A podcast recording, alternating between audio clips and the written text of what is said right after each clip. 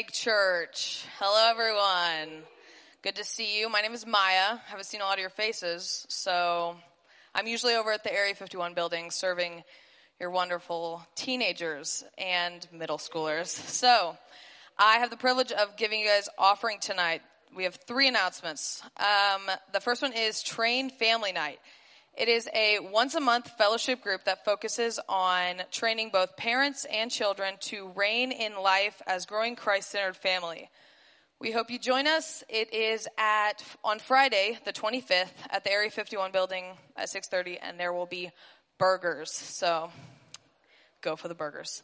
Next up, we got the LC Heat, which is a basketball tournament, 3v3, always enjoyable. Um, cost per team is $45. You could sign up separately for 15 if you want to find a team. Uh, we start directly after service on the 27th of on that Sunday. Next announcement is water baptisms that will also be Sunday the 27th. Sign up is at guest services. So sign up if you haven't been baptized. You won't regret it. Now on to offering. There we go. I knew you guys would be excited about offering.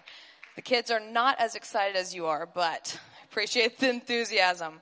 Okay, we have some offering emphasis. Ladies Uganda mission trip that Pastor Karen and some other ladies are going on. You can direct your offering to both that and Pastor Bob's trip in the Philippines. In the Philippines, not the Philippians. I, that is, okay, yeah. So that, you can direct your offering to both of those and there are Four ways to give. You guys, I'm sure you know them, but I will remind you. You can give online at lake-church.com. You can give on the envelopes on the seatbacks in front of you. You can give, there's me on that camera. Don't know why I didn't expect that. You can give on the number up on the screen, or you can give in the Church Center app. I will pray over offering. If you have it in the envelopes, the buckets are back there. Dear Lord, I just thank you for this day. I thank you for the opportunity to come together as the body of Christ, Lord. I just pray over the offering and I pray that um, we just give it faithfully and give it with um, a full heart, Lord. I just thank you for your love and I thank you for um, just the body of Christ. In Jesus' name I pray. Amen. Amen. Now, Amen. Pastor Greg. Amen. Boy. A quick work shall I do in the earth, the Lord said. Amen. That's good. Amen. Well, let's stand to our feet and just begin to lift our hands and praise the Lord, for He is good and His mercy endures forever. We just want to allow Him access into our lives and our hearts. Praise God. We want His manifested presence here tonight. We want unction from the Holy One. We don't want to hear from man. We want to hear from the Lord. We don't want to hear from the flesh. We want to hear from the Spirit. Amen. Father, we just thank you. We give you praise. We glorify. We magnify you. For you are good and you do good. For you are good and your mercy endures forever. I just thank you, Father God. You are worthy, Lord. Worthy, Lord. Worthy, Lord. Worthy, worthy of all of our praise and adoration. Thank you, Lord. Thank you, Lord. Thank you, Jesus. Thank you, Lord. Glory to God. Glory to God. Glory to God. Thank you, Jesus. We glorify you. We magnify you. We exalt you, Lord. We exalt you, Jesus. We exalt you, Lord. We bind every spirit of confusion. We bind every spirit that would try to impede the Word of God. We bind every disruptive spirit in the name of Jesus. And we just thank you, Father God, that free flow of your Word is going to go forth this evening in the name of Jesus. Hallelujah. Everybody believe that? Thank you, Lord. Hallelujah. I want you to say this I am a power plant. God's power by the Holy Ghost dwells in me. I release that power by believing it in my heart and confessing it out of my mouth. That power obliterates, destroys, dismantles every opposition, every strategy of the enemy, whether sickness or disease or financial trouble. It obliterates relational trauma and delivers me from the devil. I have the power of God by virtue of the Holy Spirit. In Jesus' name. Amen. Let's give him praise for it. Amen. Hallelujah. Thank you, Lord. Thank you, Lord. Thank you, Lord. Thank you, Lord. Hallelujah. You know, you might be asking yourself, why do we confess those things? Well, you know, it's imperative that we say what God says about us. It's imperative that we say what the Word of God says about us. You know, you might be reading your Bible in your devotional time and come across a scripture and it just speaks to you. You need to take a moment and you need to make that scripture yours and confess it. When you see that He'll supply all of your need according to His riches and glory in Christ Jesus, then I just say, I thank you, Father God, that he, you supply all of my needs according to your riches and glory in Christ Jesus. See, I'm coming into agreement. Confession is the Greek word homologeo, and it means to say the same thing as. And so we need to come into agreement with God. And when we do that, we release the power in that word through our active faith that's within our heart, releasing it out of our mouth. Amen? Faith is released through the mouth. You can't have faith without a confession. Come on now. You can't have faith without a confession. Sometimes that confession is just thank you. Amen. Sometimes that confession is just praise you, Lord. I give you praise. Amen. But there's got to be some vocalization. Amen. When we vocalize, we're not just telling the devil and telling God, but we're telling ourselves. Amen. And it's important for us to hear. You know, I tell people, read the Word of God to yourself aloud. Allow yourself to hear your voice because your voice has the greatest authority over your life. Amen? So when you begin to speak that and confess that, now some people will say, Well, I've been confessing the word for weeks and weeks. Well, majority of confession is not the release of faith. Majority of confession is to build the faith. That it's like loading a gun. Amen. It's like loading a gun. See, I would walk and, and, and go out to the camp and I would pray and I would take Charles Capps, you know, God's creative power. And I'd go down through those scriptures and I'd confess those scriptures over and over again. Now, did I see immediate results? No more than a farmer casts a seed in the ground and sees an immediate harvest. I'm continuing to sow the seed and I'm continuing to water the seed. And eventually the Lord told me, and praise God, I've walked in it, thank God.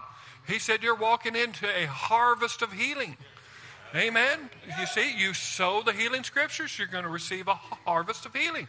You sow provision scriptures, you're going to have a harvest of provision. You sow, you sow in the area that you need help. Amen.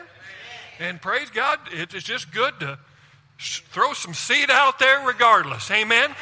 Amen. You can't go wrong with this. Amen. Hallelujah. You can be seated. Amen. I guess where we're going to be at tonight. Okay. I'm, I'm, I'm determined to get this done this month.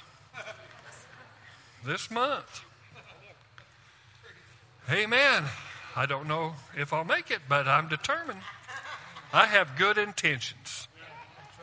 Amen. That's the way we judge everybody by intentions, don't we? Amen. Okay, all right. Chapter 4.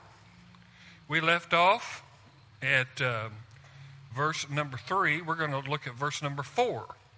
Now, he tells us that we should walk in a manner worthy of what Christ has done for us.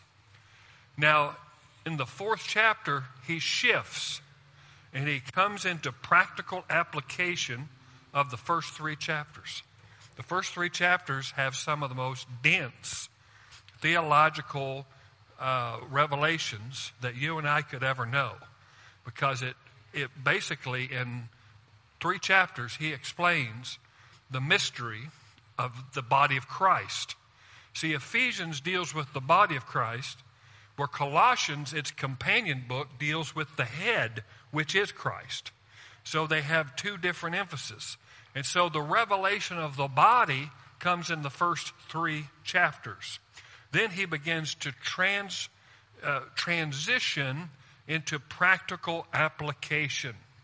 And so he says, in light of all these things we've talked about over these many weeks, and all that these three chapters have shown us, you walk worthy of the calling wherewith you have been called. And he tells you how to walk worthy, and we shared a little bit about that, with all humility and gentleness, with patience, bearing with one another in love. Now, notice it doesn't say with all power and with all authority and with all boldness.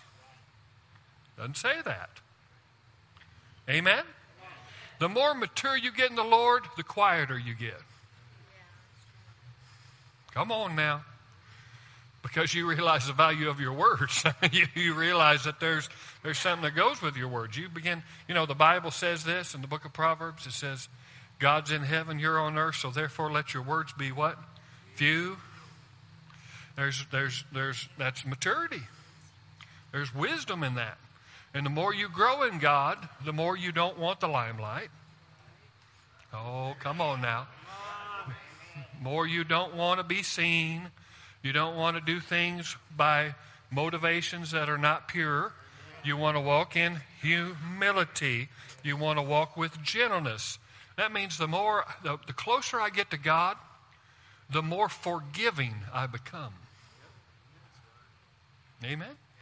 because He has forgiven me of so much. Man, for you to offend me and to do something, then I have a proclivity because I have the divine nature on the inside of me that I can yield to that. And the closer I'm drawn to Him, the more that stuff doesn't bother me. Yes, Come on. I can tell you, a backslidden believer is an offended, thin skinned individual. It just seems like they cannot be satisfied by anything. And the most miserable people are not sinners, they're backslidden Christians. Backslidden Christians out of fellowship with God, they're the most miserable people I've ever seen in all my days. Nothing satisfies them. They are upset and agitated about everything. But when I draw closer to God and when I've done my business with the Lord and I keep up my relationship, then offense, you know, I'm going to be tempted to be offended. Everybody's going to be tempted but I have that connection that keeps me on the right road to where I'm able to recover quicker. Amen? And see, we got to learn to recover quicker and be gentle people. Amen? Amen? Jesus was gentle, but did Jesus speak the truth? Yes. Absolutely, he did, but he was gentle. Gentleness doesn't have anything about being a Caspar Milquetoast and being walked all over. That's not what gentleness is. You see, gentleness is just a disposition of God. He's, his disposition towards us, that he's kind and gentle. Nice is not a fruit of the Spirit. Nice has to do with pretense and deception. Because you can be nice to someone and not and hate their guts. Come on now. Nice is play acting. Be nice, that means I get to do something I don't want to do. But kindness is a fruit of the Spirit. See, gentleness is a fruit of the Spirit. We see we yield to that. That's in, uh, inside our spiritual DNA. Amen? And then he goes on and he says, patience. Praise God. How many could use some patience? Amen? No, don't pray for patience. You want to know why? Because he'll bring someone in your life. Come on now. I mean, he'll come bring someone in your life where you have to exercise patience. Amen? See, patience has to be exercised. It's not something that, well, I need a download of patience. No, we exercise these things. Amen? And so we exercise patience, and he says, bearing with one another in love. See, we've got to learn to bear with one another. Amen? Hello? You know, we say this around here, you know, he's a mess, but he's our mess. Come on now. You, you, you, got, you got to just love. You can't love people in slices. Amen? And, you know, I was talking to the students in the third year. You know, you've got to fight for people to stay in your life. If you want to work with people, you fight to work with them. Amen? Because there's going to be obstacles and things that come in that are going to oppose that. You have to make a decision. You know what? He may make a mistake. She may say something that I don't like, but I love them. And I'm called to be with them. So I'm going to fight to be there. Amen? And that means that, you know, I'm able to lift up and bear up under those burdens and help them. See, the first thing that happens in relationships, especially in the church, I've seen it time and time again, is someone gets offended and they immediately part.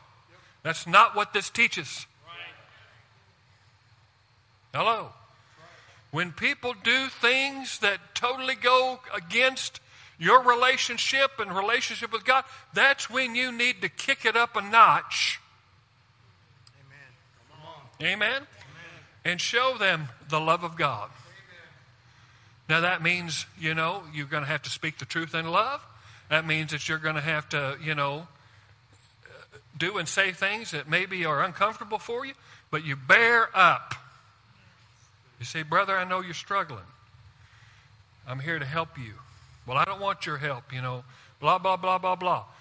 Well, you know, that, that's what most people do. No.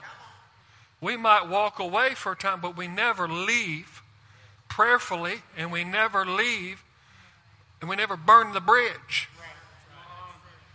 Hello? We don't burn the bridge. Come on.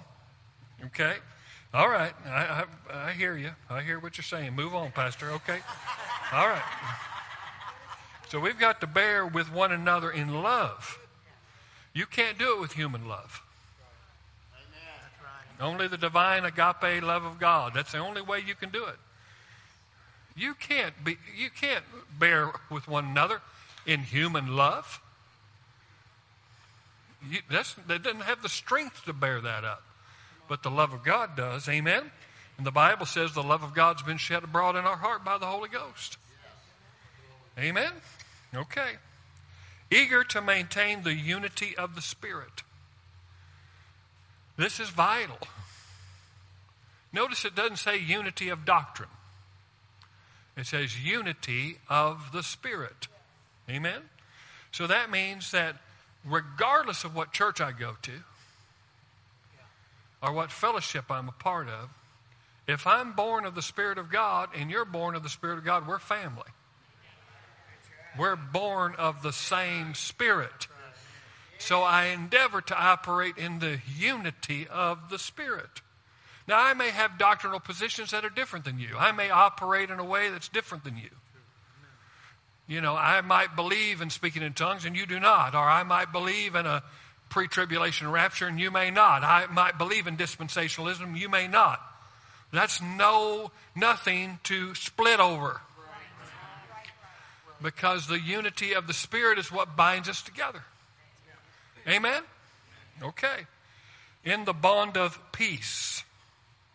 So, peace should be a prevailing aspect in our lives if we're truly walking in a manner worthy of what Jesus has done for us. Amen?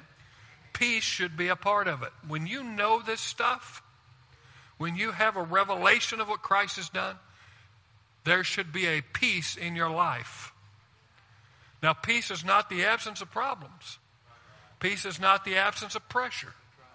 Peace is not the absence of situations coming against you. Peace is the presence of God knowing that He is there, that He will never leave you, He will never forsake you, and that you have all sufficiency in Him regardless of what you're going through.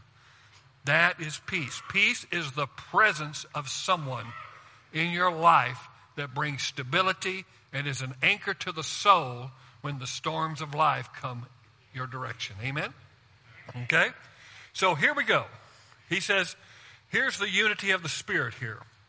There is one body and one Spirit, just as you were called to the one, to one hope that belongs to your call.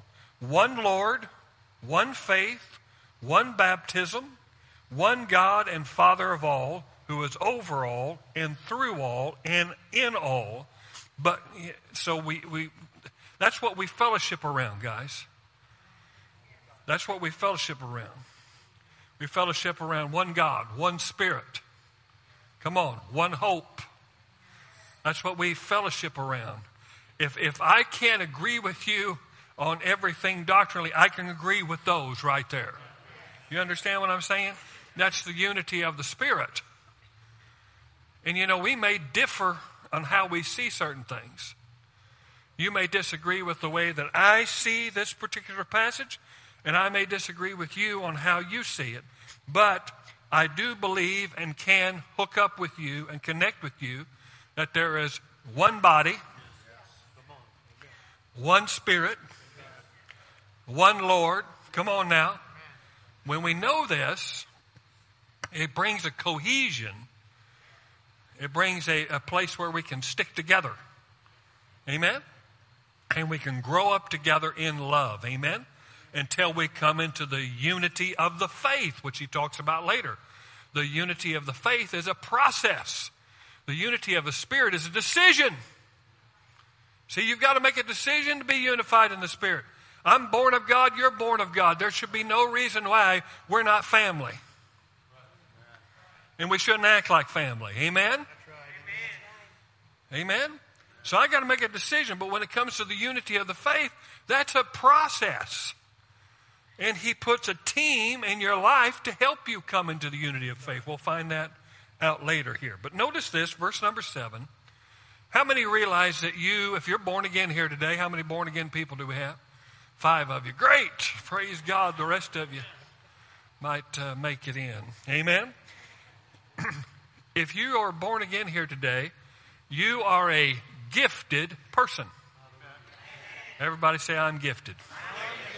Amen. Back in the day when I was in school, we had what was called the gifted class.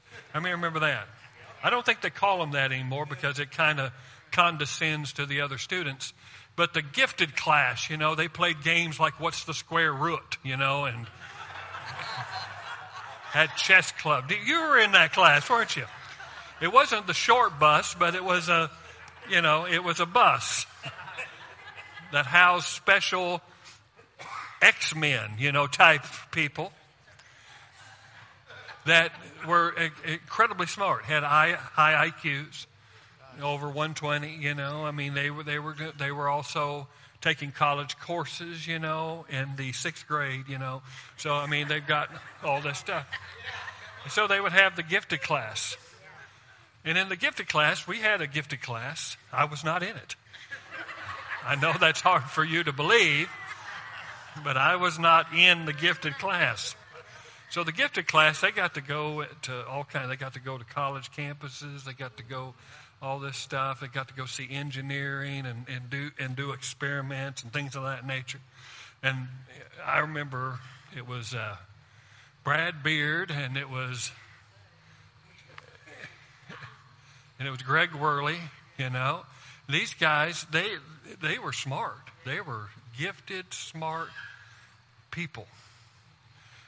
And so, you know, you'd see them at lunch and they'd sit and they'd eat together, you know.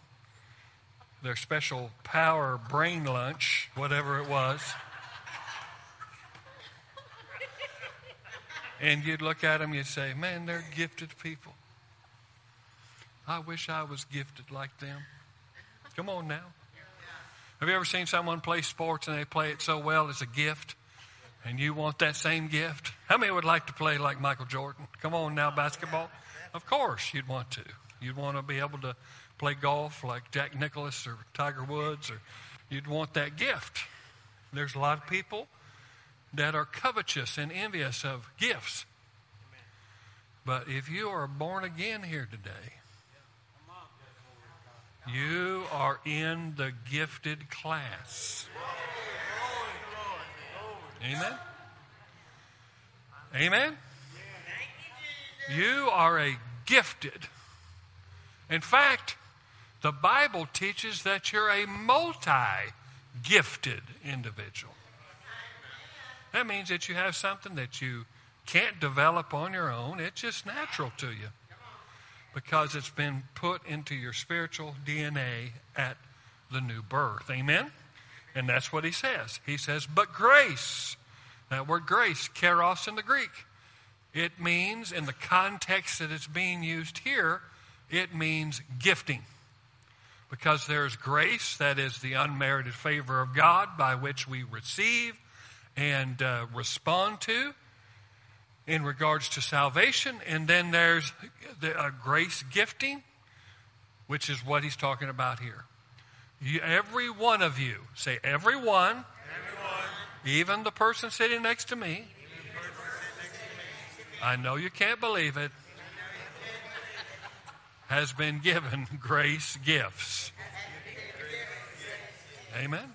You're a gifted person. Amen. Amen. You need to say that. I am a gifted person. God has graced me with gifts. Amen. Do you believe that? You've got to believe that. Hello? It says to everyone.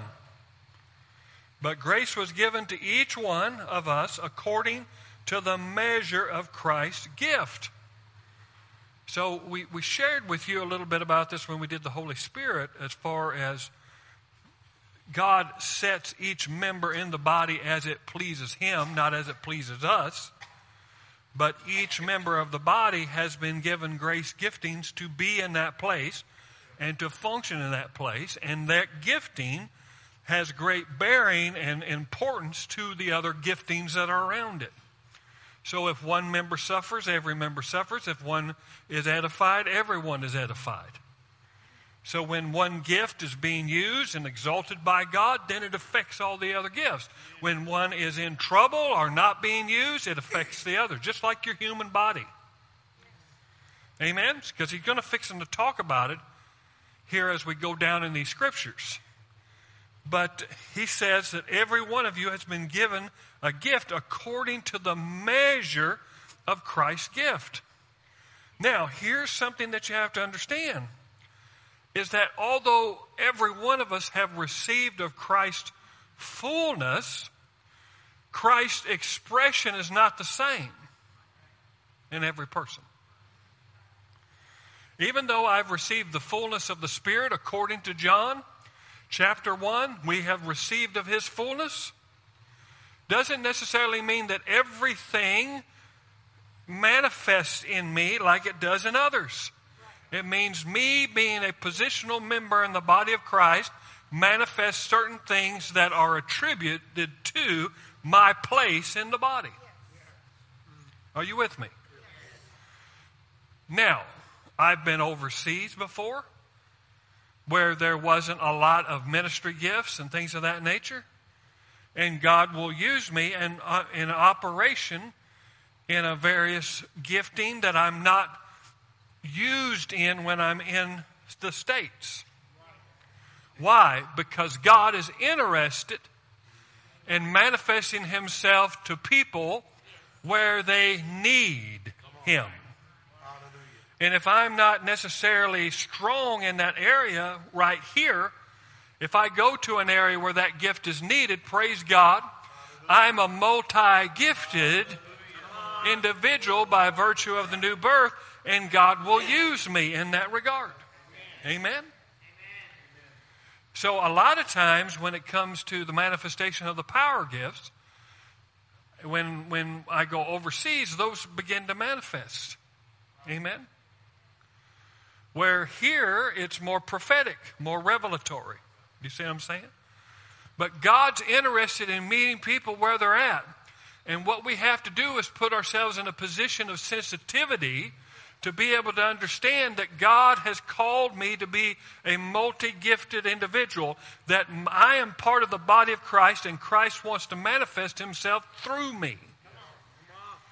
See, most people aren't seeing Christ manifest through them because they're not making that a reality in their life by meditating and speaking it forth. When you get up in the morning, you just say, I'm Christ's body. I'm a part of his body.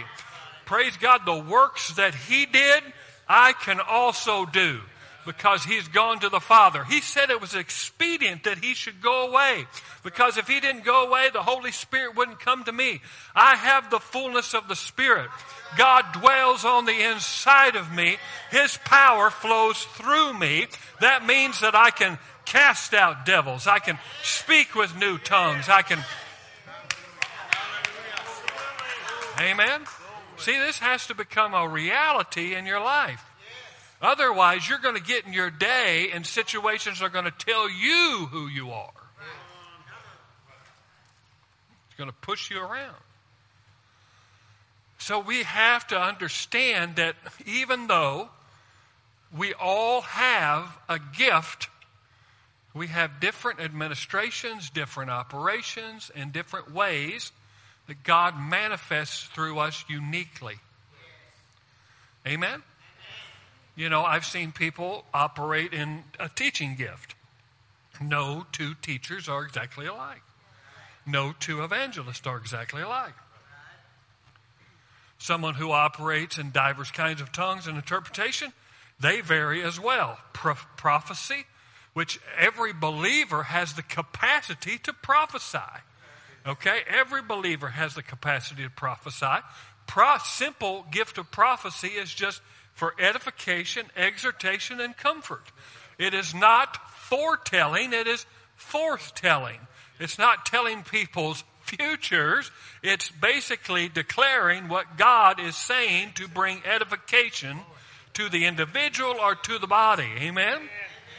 But even in that gifting, it differs. There's a form of prophecy that comes with someone declaring, Thus saith the Lord. And there's forms of prophecy in which you're sitting at uh, Taco Bell and all of a sudden something comes out of your mouth that's from the Lord and just speaks to that individual, and you're not even, come on now, and you're not even thinking. Hello? You're not saying, you're not standing up in Taco Bell, oh, saith the Lord, you know. You're just saying. Come on now. Revelation gifts aren't, listen, revelation gifts can work without the fanfare. You don't need to have this to operate in these gifts. But there's no two gifts alike because Christ is so diverse and so expansive that it requires an entire body of Christ around the world to be able to manifest just a part of his personality. Amen? Don't think we're, we got him all, you know, locked in and locked up. We don't. There's still areas we all need to grow in. Amen? And each generation has to grow in their ability to take their place in the body because we have people coming and going all the time. Amen? But if we don't teach this, then no, they can't take their place in the body. There are people even sitting here tonight that have no awareness of their place in the body. And it's not their fault. It's the fact that they have never sat under anybody that would explain to them that they have a role in Christ's body. That means that you and Jesus are one. That means as He is, so are you. That means as He operates, so you operate. Amen? Jesus had the Spirit without measure, but you and I have the Spirit in a measure. Amen? We've got the fullness, but the operation of operating in the works of Jesus, Kevin has a different measure and I have a different measure. Rhonda has a different measure. Come on. And, but when we come together, we become the body of Christ. And the body of Christ, that's the reason why people, I, I, I tell you, I get really upset when I see people not valuing the coming together and the gathering together. Because it's through the corporate body of Christ that miraculous things can happen. Amen? And I'm not just talking about coming together here, I'm talking about coming together out there as well. When we come together as a body of Christ, praise God, there's tremendous power. That's the reason why you could, you could stand in line at Disneyland for four hours and never complain one time. But if someone moved your Bible over to another seat to sit down where you had it, you're gone for five years.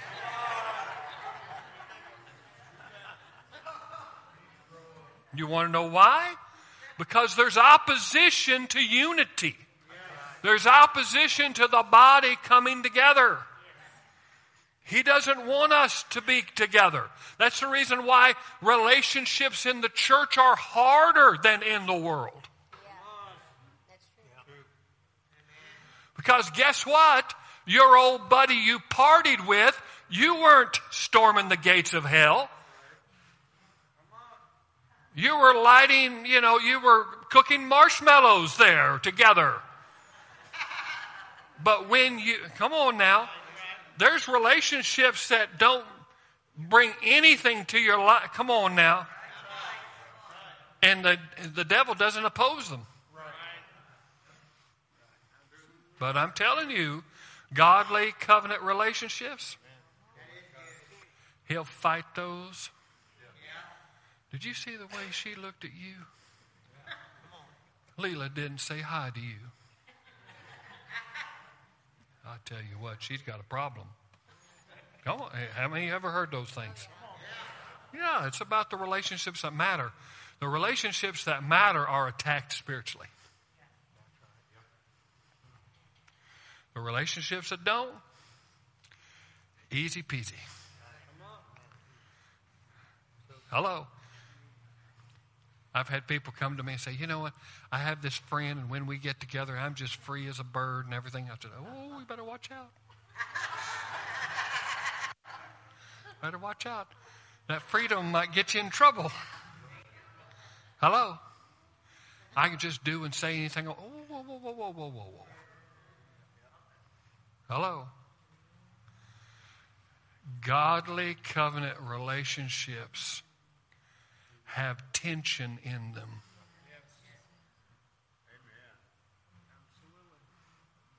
You know I'm speaking the truth in love. They have tension in them. Because the enemy comes against them. Amen? And iron sharpens iron. Iron can't be sharpened by anything but iron. Hello? So you've got to have people that you know that are sharpening you. But many times we find ourselves, I'm not saying that we cut off our relationships. That's not what I'm saying. What I'm saying is, is that the people that you deem important in your life should be sharpening you rather than dulling you. Hello. And in order to sharpen something, it requires friction. Hello. So, what that tells us is this the best relationships are the relationships that bring friction. Oh, do you like this or not? Because it's the truth. Listen, the only way you're going to get your giftings and understand your gifting is you get around people that are going to sharpen those giftings. And that's not going to be your buddies that just, you know, is inconsistent and up and down and in and out and stuff like that. Those people, um, how many would ever like to climb a mountain, a big old, big old mountain with a slack rope? Nobody wants to. You know, when you're trying to climb something, the first thing you do to that rope is you yank on that rope to see how tight it is. Amen? Well, there are some relationships where you just don't know how tight it is. I mean, you yank on that rope and it's just slack, slack, slack. There's no way I'm going up that mountain. There's no way I'm going to be able to do that because slack doesn't get you jack. It's tension that brings out the best in us. It's tension. Amen. Have mentors in your life that make you straighten your tie. I don't wear a tie, but I, you know, you know, come on now. You just know, man, they're coming for business. You know, when my mentor, when my father in faith walked in the room, we straightened up. Our backs got straight, our ties got straightened, and we were ready for action. Amen? You know, casualness slackness isn't going to get you anywhere you want to go. Okay, I can tell by your. Move on, Pastor. Move on. But it's the truth. There has to be friction. That means, you know, you're going to say something, and they might say, well, you might want to think about this. And what do you mean? That was a vision I got from God. How dare you judge that? Well, sorry. You ain't going nowhere. You're not going anywhere. If you can't put your vision under the microscope of mentorship, you ain't going nowhere. Amen? Okay, I don't know why I said that, but it's for somebody. Okay, so according to the measure of the gift of Christ, uh, of Christ's gifts, therefore it says, when he ascended on high, he led a host of captives. Now, this is a very interesting uh, scripture here because this talks about the resurrection of Jesus and the fact that he delivered captives. Well, who were the captives? The captives are found in a couple of places. Uh, in the Old Testament, especially, every time a, a patriarch passed away or an important person passed away, whether it was Abraham, Isaac, Jacob, Joseph, Moses, it says that when they died, now in the Old Testament it uses this language, and he was gathered to his people. How many remember that reading that in the Bible? He says, and Isaac died and he was gathered to his people. Okay?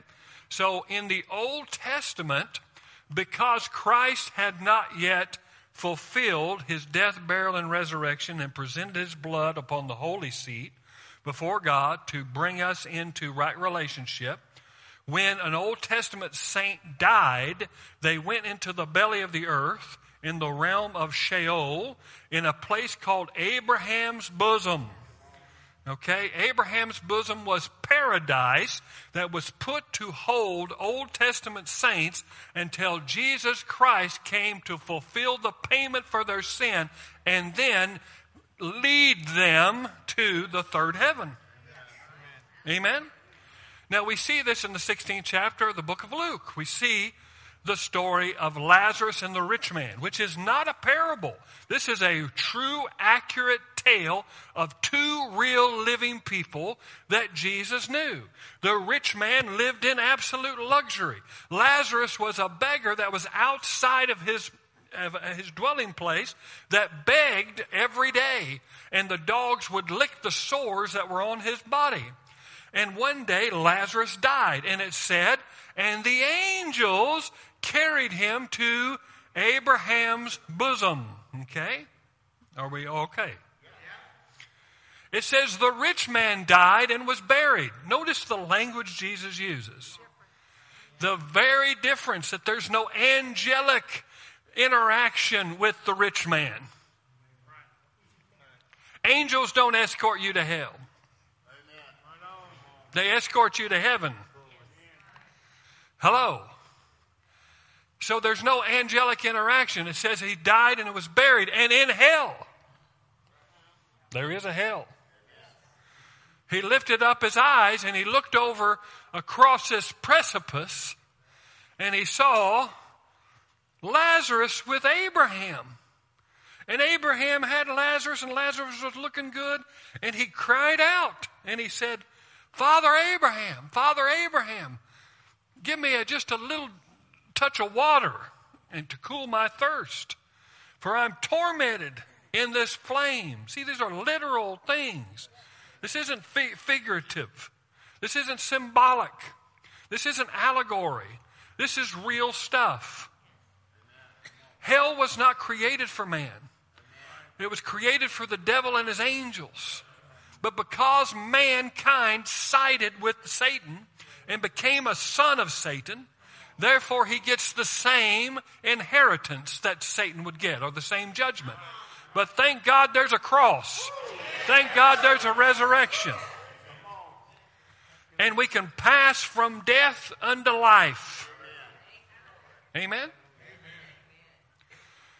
Now, this is a special dwelling place that had all the amenities of what would be called paradise. And they stayed there for, you know, until the fulfillment of Jesus. Now it says that when Jesus died, he ascended into the lower parts of the earth. Now Jesus had to take an entire tour of Sheol, which Sheol has got three compartments. It's got Hades, which is hell, okay, which is the place of torment. It's got Abraham's bosom, which is now empty. And in the lower part, it has a place called Tartarus, and Tartarus is where the bad of the bad go. It's where the fallen angels go when they are judged, okay? So that's not where human beings are. But the Bible says that when Jesus died and he took our sin, he went into the lower parts of the earth. Listen, there are people that get upset saying that Jesus never went to hell. Jesus never, listen, my pastor said this for years. He said, if he didn't go, then we got to go. Now, God, Jesus as God, His Spirit, you know, uh, didn't go necessarily. It was the, the Spirit of the human Jesus that was made sin. Come on now, because He was the last Adam. Amen. And so he went down into this place, and as he was resurrected, it said that he preached the gospel to those that were in Tartarus. So he went to those fallen angels and he began to tell them what he had did. And he said, see you later, man. And he jetted up. And as he was resurrected, he went to Abraham's bosom. Now, there are legal documents in the Roman world that begin to classify, you can find them, of what the Roman centurions and the Roman government officials experienced on the day that Jesus was resurrected. They have copies of people saying, because this is what Matthew chapter 27 tells us, is that when Jesus was raised from the dead, he said, Other people were raised from the dead, and they mingled around and went and seen their families.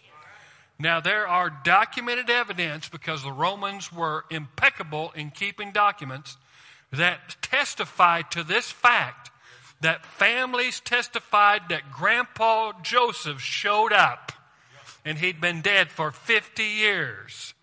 Come on, look it up for yourself. Don't take my word for it. Look it up for yourself.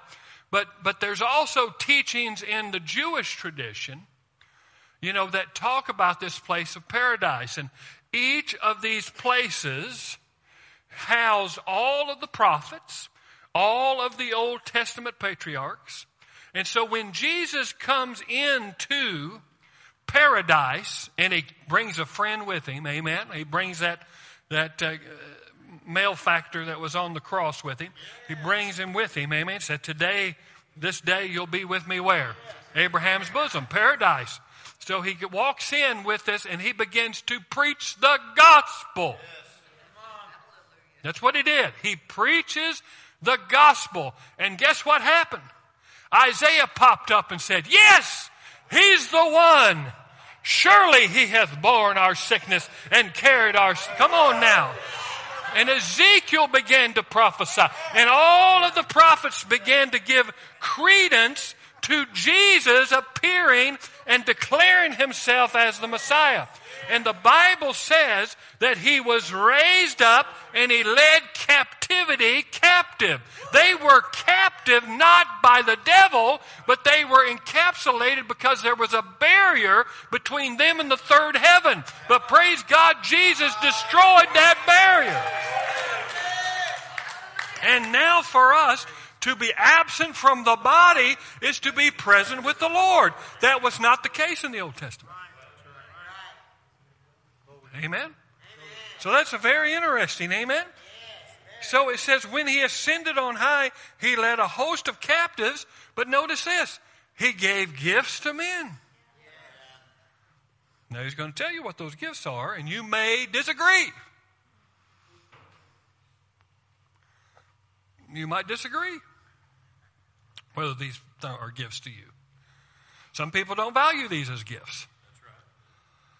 I can tell you that you value a gift when you use it. Yes. Amen. But there are people that don't even think they need these gifts. Hello? I'm going to get in your cornbread.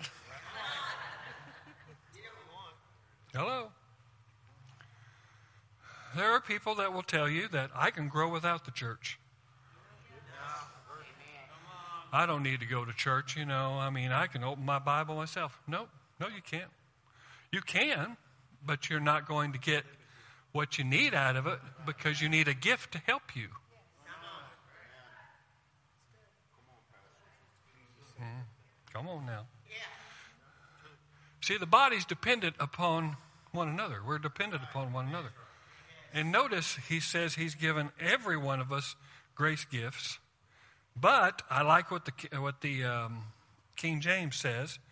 It says, In a saying he ascended. Now notice this. What does it mean but that he had also descended to the lower regions of the earth? He who descended is the one who also ascended far above all the heavens that he might fill all things. Amen? So, you know, he had to go through there because, see, the redemptive work of Christ isn't just about you. He is reconciling all things to himself. So, the angelic rebellion, Lucifer's rebellion, all of it, his resurrect, his death, burial, and resurrection is writing the whole script. Things that you don't even know about, that you don't even have any awareness of. He is reconciling everything to himself. He is writing everything through Christ Jesus. And that's the reason why he has given him a name that is above every name, that at that name every knee should bow of things in heaven, of things in earth, and things under the earth. So if there wasn't anything under the earth, then he wouldn't have said it. Amen? So he is rectifying, you know, Genesis 3, he's rectifying Genesis 6, he's rectifying Genesis 11. And if you don't know what that is, come to disclosure. Okay? He's rectifying all of it. The angelic rebellion, all of it. He's reconciling all of it in one fatal swoop. Amen? And so he says this, and he gave some. That's what the King James says. So that tells me that not everybody has these gifts, nor would everybody want them. I know people jonesing for it and being covetous over it. And when it says covet the best gifts, it's not talking about these. Come on, it's talk, you know. And he, he says, and he gave the apostles, the prophets, the evangelists, the shepherds and teachers. Now, those are what we call the fivefold ministry gifts. Okay? Now they're given to some. Everybody say some. Not to everyone. And just because you can teach a Bible study does not mean that you are a fivefold minister. Just because you went on a mission trip does not make you a fivefold minister. Just because you think you can preach real good does not make you a fivefold minister. Come on now. It's a calling. You know, it's just like uh, I think Kevin had a, a, guy call him the other day or a few months back, and he says, uh, Is the ministry a good profession to a career path? Well, it's not a career path. You're not going to go to your guidance counselor and get brochures on how to be in the ministry. The ministry is a calling. Now, every believer has a ministry. Every believer, because you have been grace gifted to operate like Jesus in the earth. But not everybody is a ministry gift. Come on, it's okay. Don't be all right with it. Be okay. See, one of the greatest revelations you can get is not just who you are, but who you aren't. I mean, it's absolutely freeing to know who you are. And I know people that are tormented. They're absolutely tormented by, am I this? Am I that? What, could I be this? Could I be that? Tormented by it. That's not grace. That's not peace. Hello? so you've got to understand that only God can call. Man can't call you. And you know what? Man can't even confirm it without the Holy Spirit. There's no way. You know, well, I see that in you. Well, don't put that on me, Ricky Bobby. You know, I mean, hello. Amen? So when it comes to an apostle, a prophet, an evangelist, a pastor, and actually the Greek says pastors that teach, okay, when we get into those fivefold gifts, they're exclusive. That doesn't mean they're better than you. That doesn't mean they're more mature than you. Because I know a lot of believers that are more mature than some people in the ministry. Hello. God used a donkey to Balaam. He still uses donkeys today. I'm proof. Hello. We talk about this all the time. You can have gifting without character. You can have this ministry gift, but yet not have the fruit of the recreated human spirit. Amen? So it's some. Everybody say some. Now, what is the fivefold ministry? The fivefold ministry, I like to put it this way it's God's coaching staff. Because that's what it is. Because guess what? I'm not, I may be anointed to preach and to teach, but I'm not anointed to live. I have to live just like you. And guess what? There are some of you out there that are better at doing stuff than I am in the, in the, in the things of God. There's better soul winners out here than I am. There's even better teachers than I am out there. Come on now, listen. That doesn't mean that it negates who I am. See, some of the best coaches were mediocre players. Phil Jackson was not a star player. He was not a LeBron James. but he has more rings as a coach than any other coach. Pat Riley, he was a scrapper. He was a good defensive player, but he was not a starter. He was not somebody that started. But yet, he was gifted to be able to bring out the best in his players. And what ministry gifts do is see in you what you cannot see, pull it out, show it to you to where you can't forget it, and then tell you how to develop it and help you, equip you to, to do it. Amen? You know, I went down to Texas one time as a teenager, and uh, we were diving off a diving board at the hotel pool, me and a friend of mine. And we wanted to do all these kinds of different flips and stuff like that. And you know what? I'd get up there and just flop around, belly bust, and, you know, and just bruise myself up on the water. Until finally I retired from it and my friend was still continuing to do it. As I began to tell him, no, you need to tuck this in, you needed to do this, he got better and better, even though I couldn't do what he was doing myself. My input helped him, equipped him to be able to do the flip that we wanted to do. You see what I'm saying? Praise the Lord. Somebody's telling me I'm done.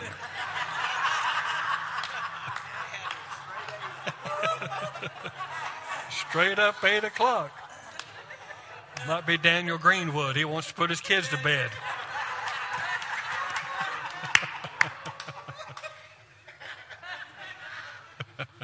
Amen. See, notice this that the fivefold ministry is given to equip the saints. The actual Greek word means to set a bone. So basically, I can't find my place and operate in it efficiently in the body of Christ without these ministry gifts in my life.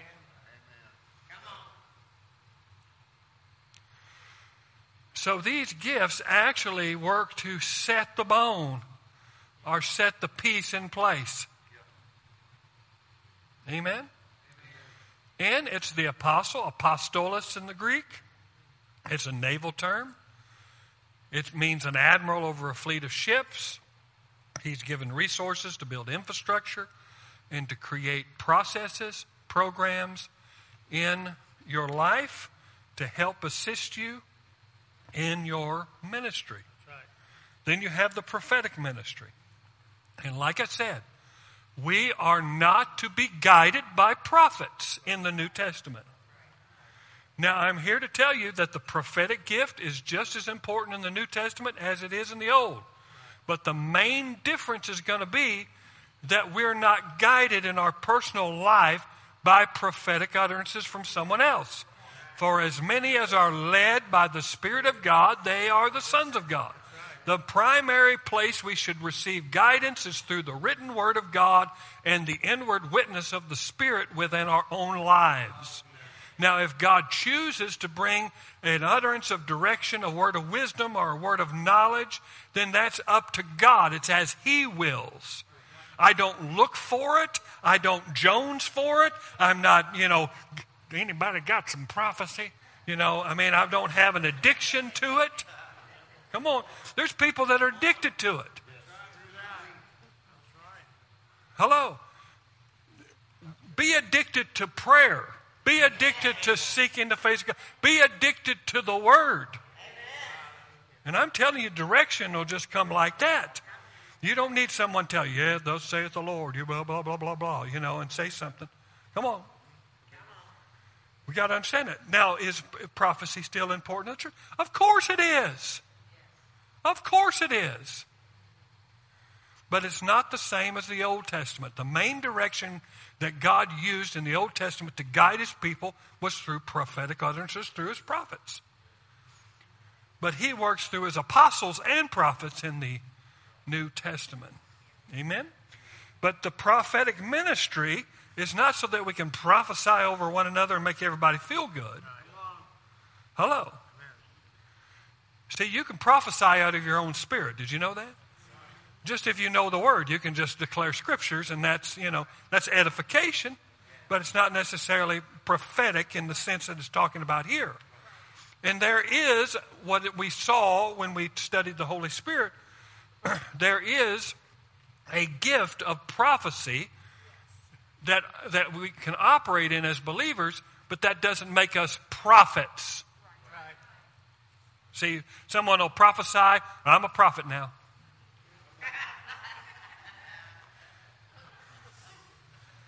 I'm a prophet. I prefer that you call me prophetess. Hello? If I have to call you that, you're not. Hello. Some of you have known me for a long time. Some of you have never met me before. But when I walk in the room, there's a witness to who I am. Okay? I don't need to tell you. Hello. But people making cards to hand out, you know, prophet so and so, apostle so and so. Listen, these are not titles, they're functions. Amen. They're functions. Now, do I have a problem with them using title? Yes and no. Yes and no. Don't really care for it, but if that's your game, I'm, I'm, I'm unity of the Spirit. unity of the Spirit. Is that your game? If you want to call yourself apostle this or, you know, I've got some people that that's the way they want to be. I do it because of the spirit of unity. But I personally don't need it. Now, I will tell you this, if I may. When it comes to, you know, offices of this type, the office is what's anointed. I personally don't have, I personally can't do nothing to you or do nothing for you. You see, so people will come and they'll say, Well, what do I call you? You know, Brother Greg? Come on, I'm not getting on to you, Dave. I'm just, Brother Greg. Because Dave and I have known each other for a long time. And, you know, and most people will call me Greg, and that's fine or Brother Greg, or hey, whatever you want to call me. Okay? But the fact of the matter is, what you call is what you get. So if you want Goofy Greg, I'm here, baby, in all of my glory. But if you want pastor, uh, it, and it's not meant to say, uh, you need to call me that, because you don't need, anybody that knows me, I've never demanded anything. But I'm just saying, you call what you want. You understand what I'm saying? And when it comes to these giftings, they're functions. I need that function in my life. I need that pastoral function in my life. I need that teaching function in my life. What they called Jesus? Rabboni. They called him master teacher.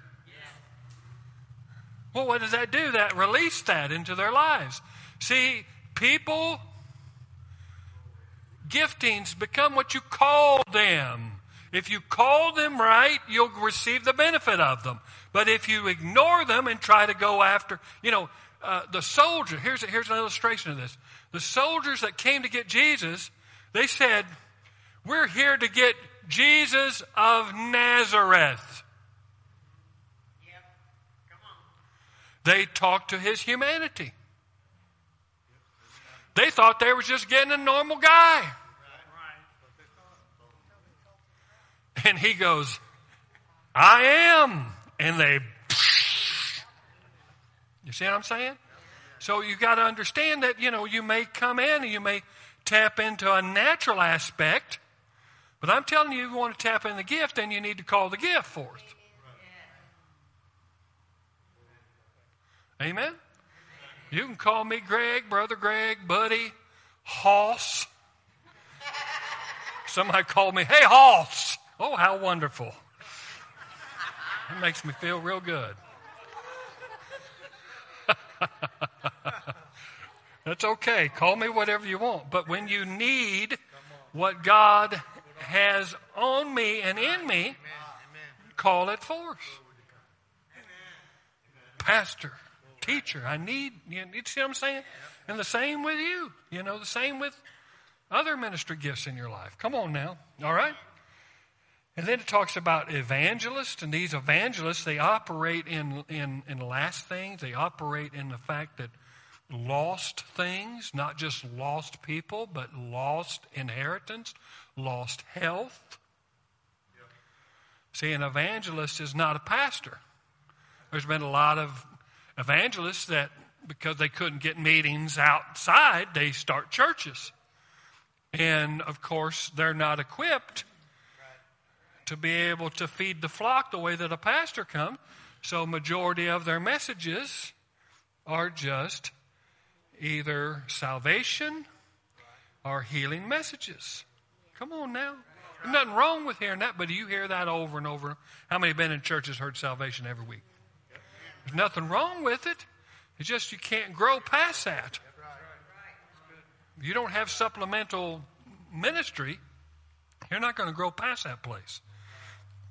And then it says, and pastors that teach. Actually, it's the word shepherds and basically it's the taking care of a flock.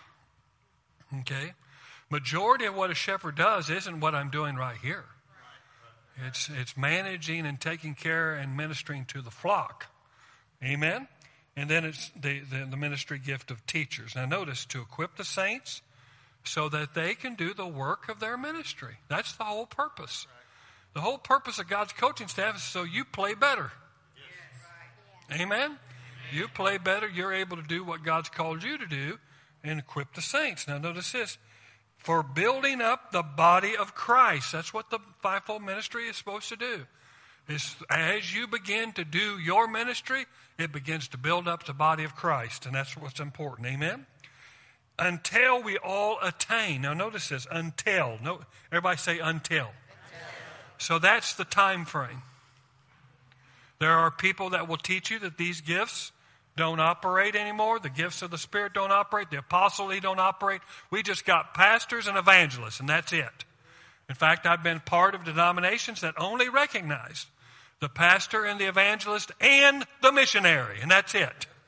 And they would also, also say that an apostle was a missionary, and there is an aspect of that. But not all missionaries are apostles. And not all apostles are missionaries. You understand what I'm saying? So, so, you know, they'll say, well, it's just pastors and teachers and, and, uh, and evangelists. That's what's today. The apostle and the prophet, they've been passed away. That's not what it says here.